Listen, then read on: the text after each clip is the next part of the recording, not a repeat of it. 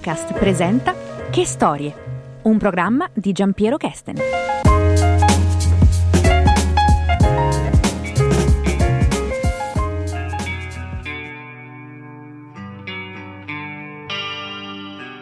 Avete mai provato a immaginare di essere l'ultimo uomo o l'ultima donna sulla Terra? Non importa la causa, fate voi. Virus, apocalisse zombie. Se peschiamo dall'immaginario hollywoodiano abbiamo l'imbarazzo della scelta in questo senso. Ma facciamo una prova. Lasciate un attimo da parte tutta la fetta gigante della tristezza della perdita dei cari, ok? So che non è realistico, ma è un gioco.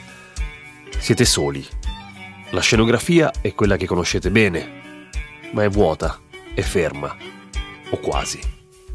La città è quella di sempre, ma con segni di decadenza ovviamente. Le piante e la vegetazione in generale avranno iniziato a prendere il sopravvento sulle costruzioni. Ogni spiazzo d'erba, ogni parco è ovviamente incolto e anche molto rigoglioso. E persino gli animali sono aumentati a dismisura e non vale solamente per eh, i cani e i gatti, ma in città ci saranno anche scoiattoli, conigli, forse addirittura qualche daino. Se a Roma adesso ci sono i cinghiali, un daino non mi sembra poi così realistico. Voi, se faticate un po', avete accesso a cibo e acqua. I soldi non vi servono a nulla, ovviamente. Dovete raccogliere piante oppure cacciare, oppure tutte e due. Come sarebbe il vostro quotidiano?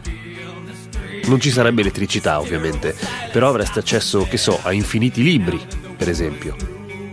Ma al di là degli aspetti più superficiali, per che cosa vivreste? Terreste duro o vi lascereste andare? O meglio, detto brutalmente, avreste voglia di vivere da soli? Oh.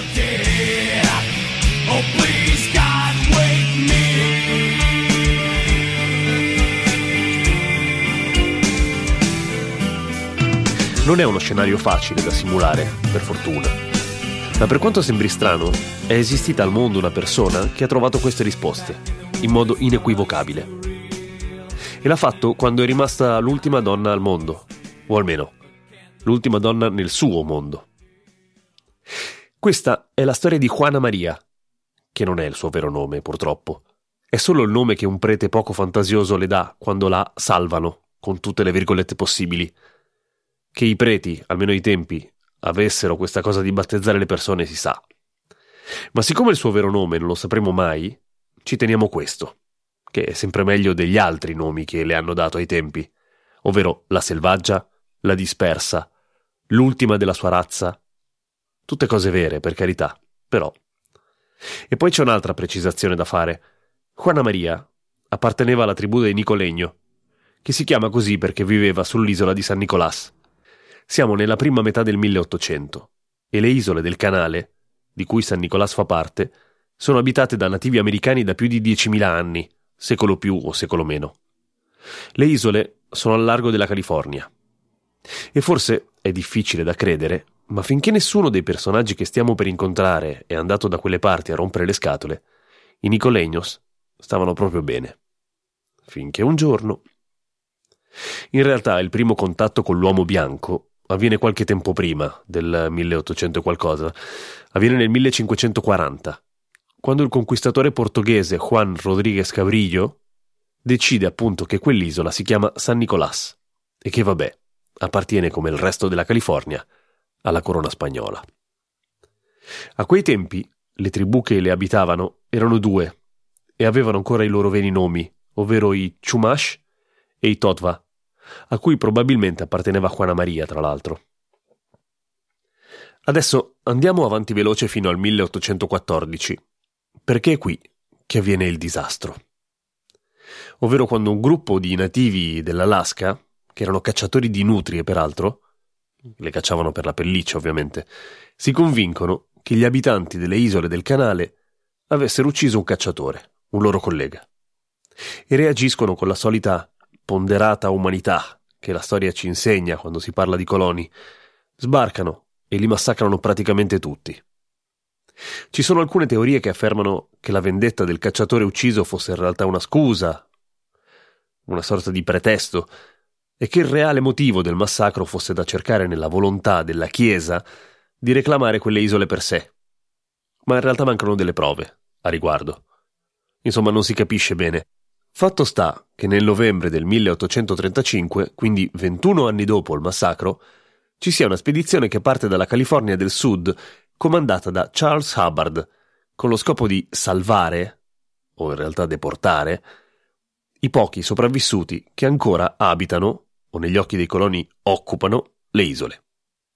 Così Hubbard e i suoi, a bordo della golletta Peoresnada, che vuol dire meglio che niente, arrivano sulle coste di San Nicolás e sbarcano. Radunano tutti i nativi americani e se li portano via. Tutti tranne una, Juana Maria. Succede che mentre stanno portando a termine la loro missione, il tempo inizia a peggiorare, le nuvole scure iniziano ad ammassarsi all'orizzonte e una tempesta inizia a gonfiare le onde. Hubbard si vede costretto a salpare di corsa per evitare di naufragare. Lui, uomini e schiavi compresi. Schiavi, pardon, sopravvissuti salvati. A quanto pare, però, i cacciatori che fanno parte della spedizione sono al corrente della presenza di Juana Maria, cioè di una donna che non è salita sulle navi. In seguito in realtà fioriranno una serie di teorie molto romanzate, secondo le quali lei fosse a bordo della Peoresnada e che si sia buttata in mare per tornare a riva. Tuttavia, sembrano abbastanza prive di fondamento. La cosa più probabile è che sia stata vista quando ormai non era possibile tornare indietro, vista sulla costa, cioè si accorgono di averla dimenticata in un certo senso. Ma che sappiano di un'ultima superstite, questo è sicuro. Infatti ci saranno una serie di tentativi negli anni a seguire di andare se non altro a incontrarla, se non proprio a salvarla.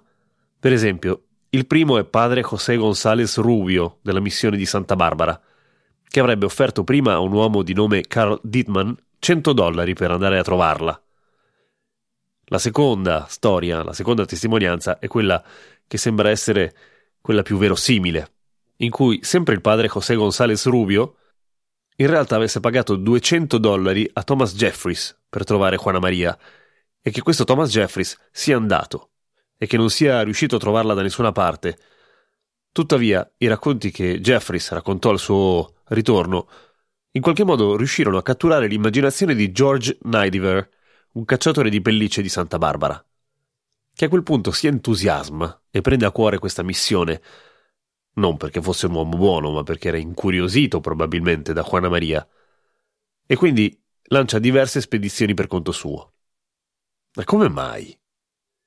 Come mai questa febbre per trovare Juana Maria? In un certo senso perché era diventata una specie di mito, forse. O forse perché qualcuno pensava di poterci fare dei soldi.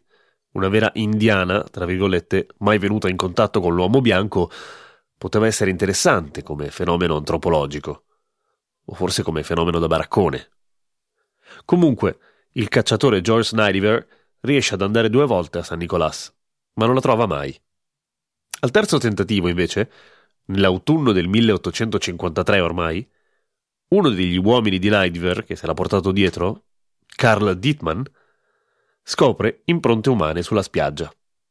E lì vicino, vicino alle orme, ci sono dei pezzi di grasso di foca che sono rimasti a asciugare al sole. A quel punto le ricerche si concentrano su quella zona.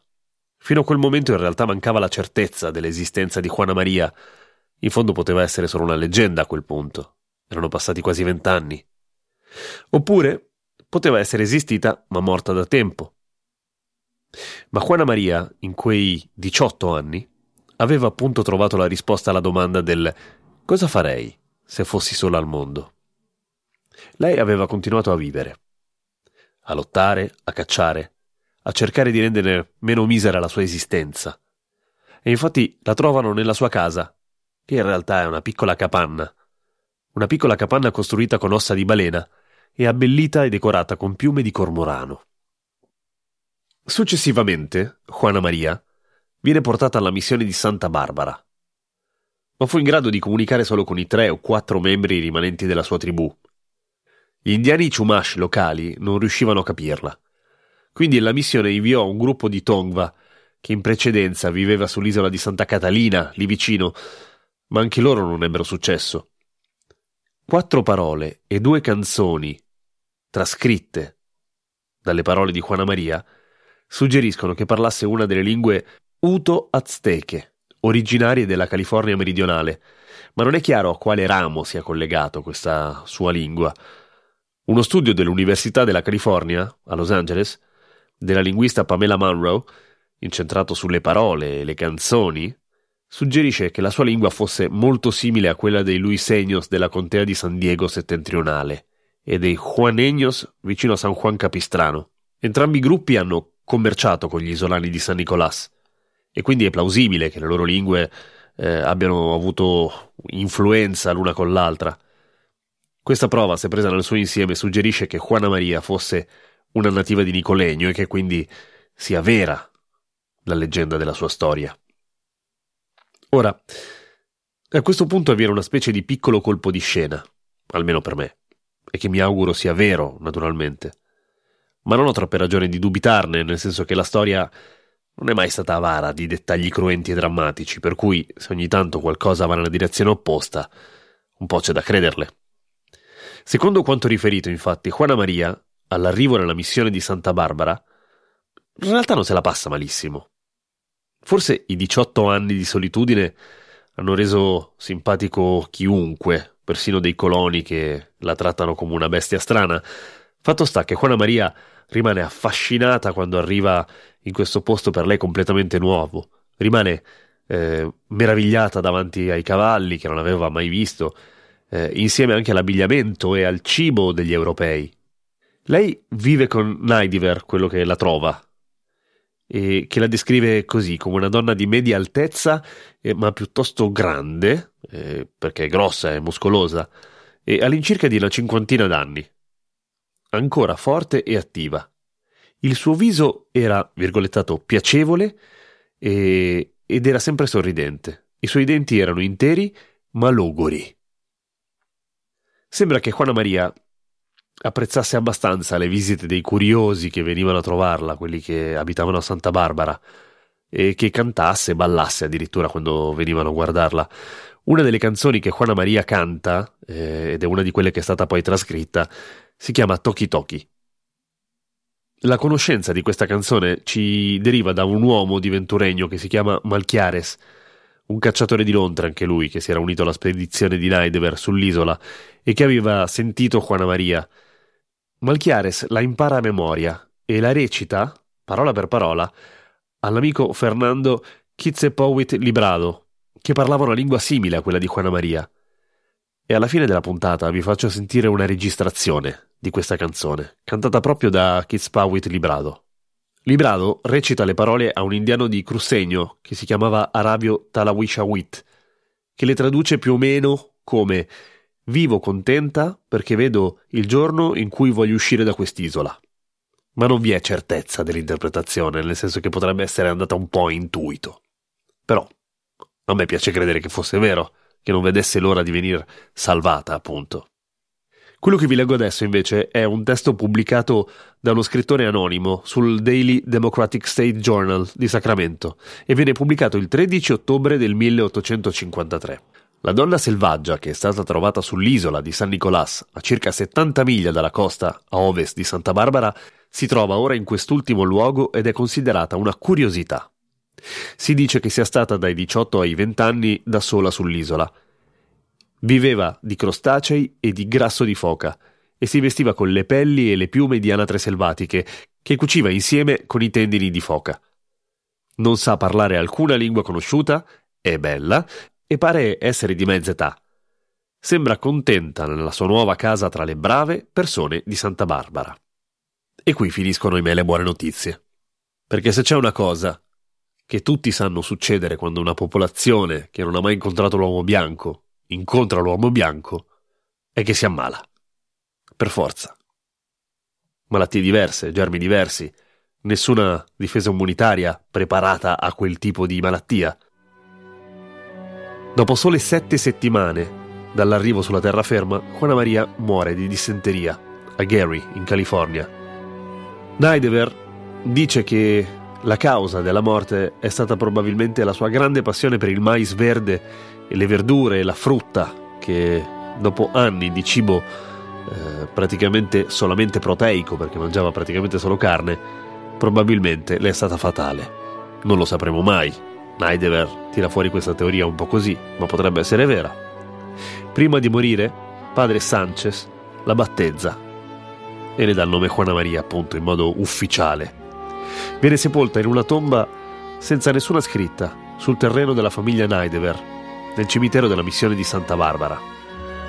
Padre Gonzales Rubio fa la seguente iscrizione nel libro delle sepolture della missione, ovvero il 19 ottobre del 1853 consegnai la sepoltura ecclesiastica nel cimitero ai resti di Juana Maria, la donna indiana portata dall'isola di San Nicolás, e poiché non c'era nessuno che capì la sua lingua, fu battezzata da padre Sanchez.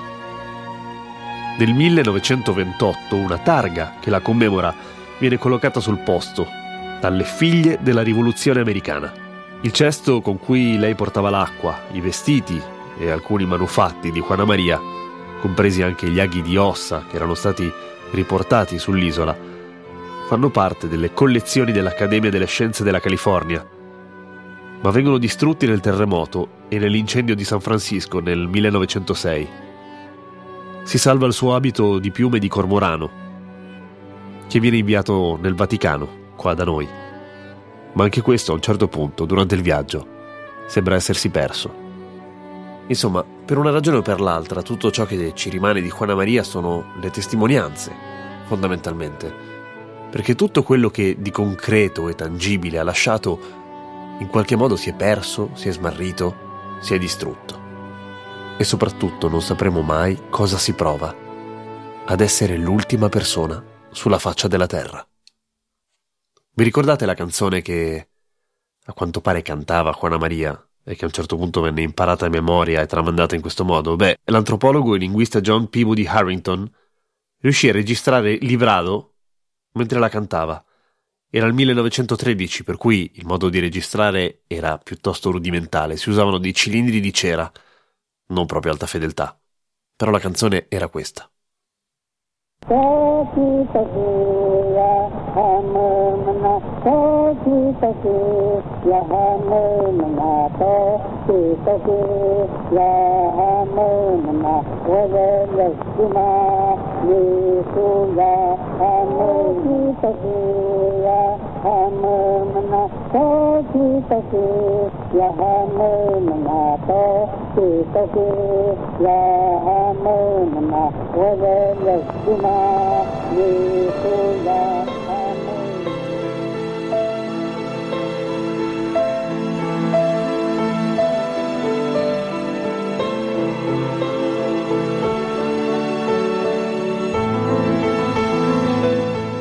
Avete ascoltato Popcast Che Storie, un programma di Giampiero Kesten. E intanto, già che ci salutiamo, approfitto di chiedervi scusa per la voce, ma purtroppo la stagione è quella che è e la puntata è settimanale e deve andare in onda, per cui lo si fa in qualunque condizione. Vi ricordo che sul sito di Radio Popolare trovate tutte le puntate di podcast e di tutti gli altri programmi della vostra radio preferita. Già che ci siete, visto che passate di là, abbonatevi, così noi riusciamo a continuare a lavorare liberi. Grazie a voi. Un saluto e grazie per l'ascolto.